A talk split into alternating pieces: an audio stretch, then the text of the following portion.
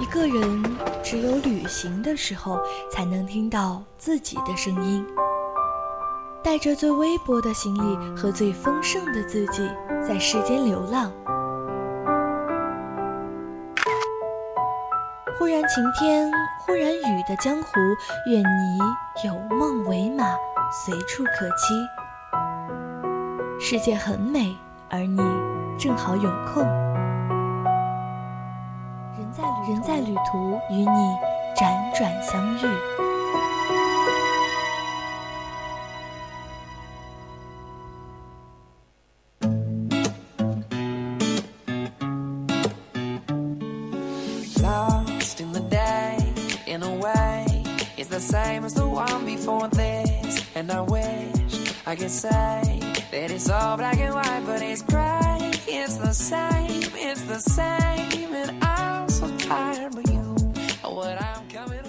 或许云南你已经去过很多次了，春天在万花丛中过，夏天看洱海明月升，秋天腾冲淋一身的金色银杏雨。但是如果没有看到冬季的元阳梯田，是不完整的。您现在正在收听的是 FM 幺零零 VOC 广播电台，每周三为您送上的侧耳倾听，我是淼淼。下半段人在旅途，我将带大家一起去到美丽的云南，欢迎听众朋友们在节目中与我们互动。大家如果有想对主播说的话，有意见或者建议，都可以通过 QQ、微博还有微信告诉我，也可以通过 QQ 听友四群二七五幺三幺二九八，微信搜索“青春调频”，也可以在微博 @VOC 广播电台，我们会时刻关注您的消息。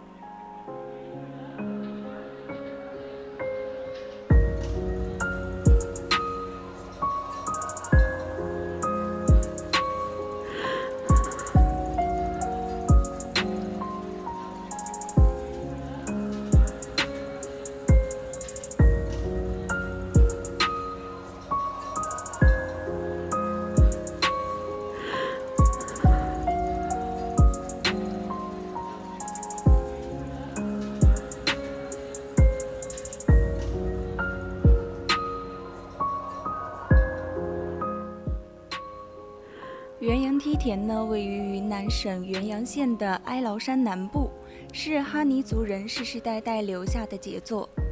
元阳梯田是红河哈尼梯田的核心区。元阳哈尼族开垦的梯田随山势地形变化，因地制宜，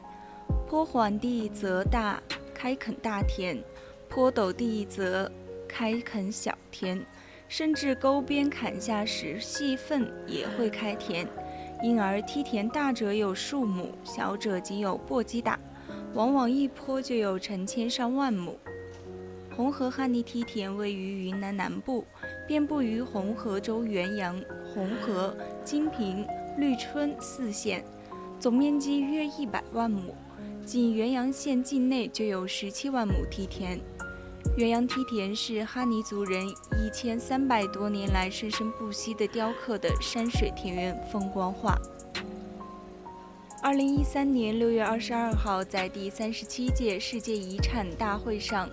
红河哈尼梯田被成功列入世界遗产名录，成为中国第四十五处世界遗产，使中国超越西班牙，成为第二大世界遗产国，仅次于意大利。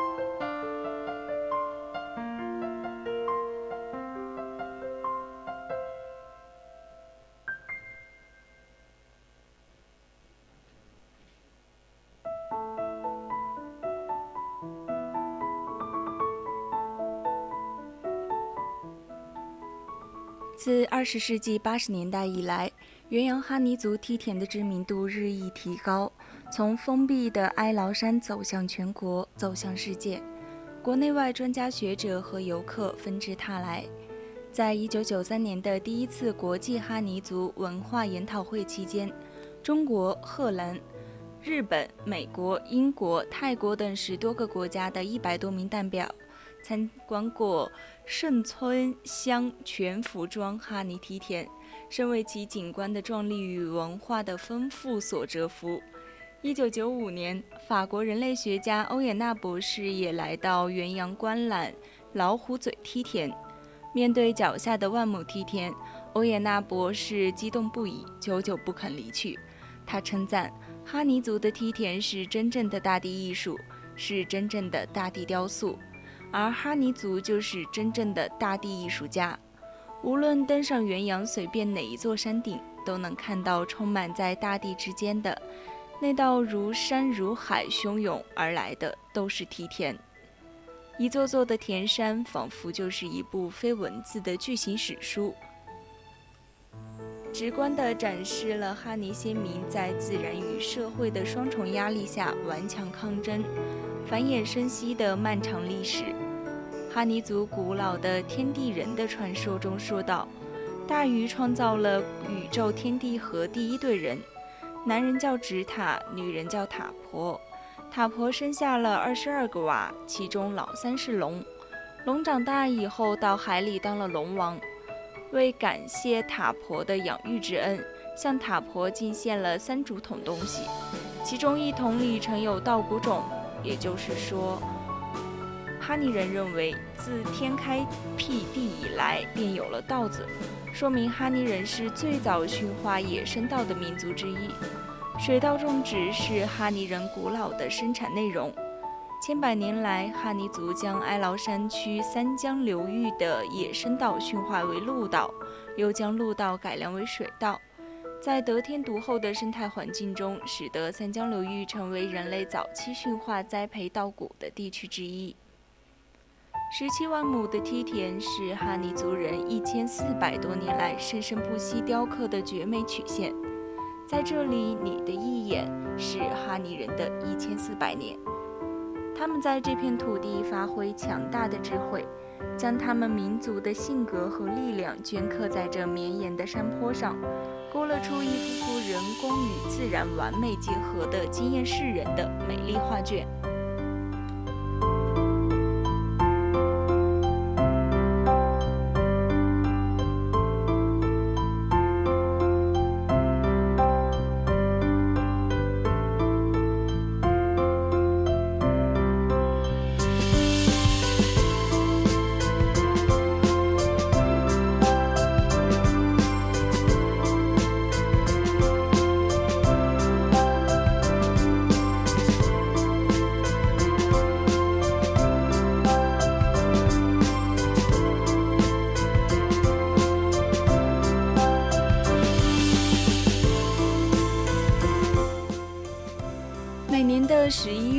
次年的三月间是这里农民最忙的季节，因为蓄水养田所呈现的光影色，也成为看梯田最美的季节，也是最美的拍摄季节。层层叠叠的水面倒映着蓝天白云、树木山川，像极了一块块精美的彩色玻璃，美轮美奂。天光云影，水色斑斓，这是自然万物共同创作的巨幅画卷。天上的太阳和永雾霞光，地上的黄土和水中的红枣，梯田中折射的光芒，山间的房屋和白墙黛瓦，田里的哈尼人和嬉戏的孩童，无一不在画里，又无一不参与策划。十一月到三月份正值元阳梯田灌水季节，拍光与影跟梯田完美结合，看云海梯田云卷云舒。观日出日落，山有多高，水有多高，可以引得无数拍摄的人竞折腰。苦者黑山奇水秀也被誉为云南的小桂林，因三生三世十里桃花的热播而闻名全国。原生态田园风光连绵的孤峰，大大小小的湖泊，美丽天鹅的欢舞，浮光掠影而过的细节，寻到一份难得的宁静之中。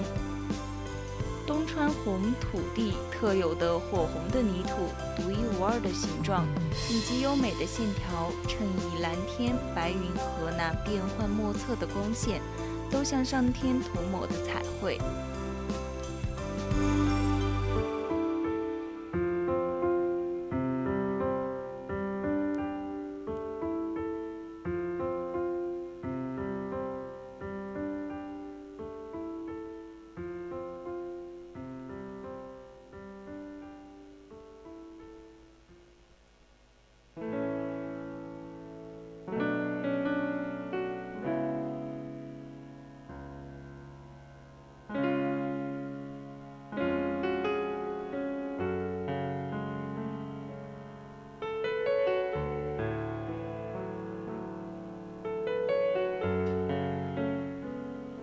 时节对了，还能常常见到茫茫云海，护着依山萦绕如线的梯田。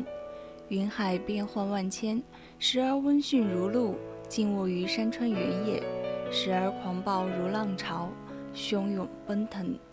人行其间，相距咫尺，即莫知其在。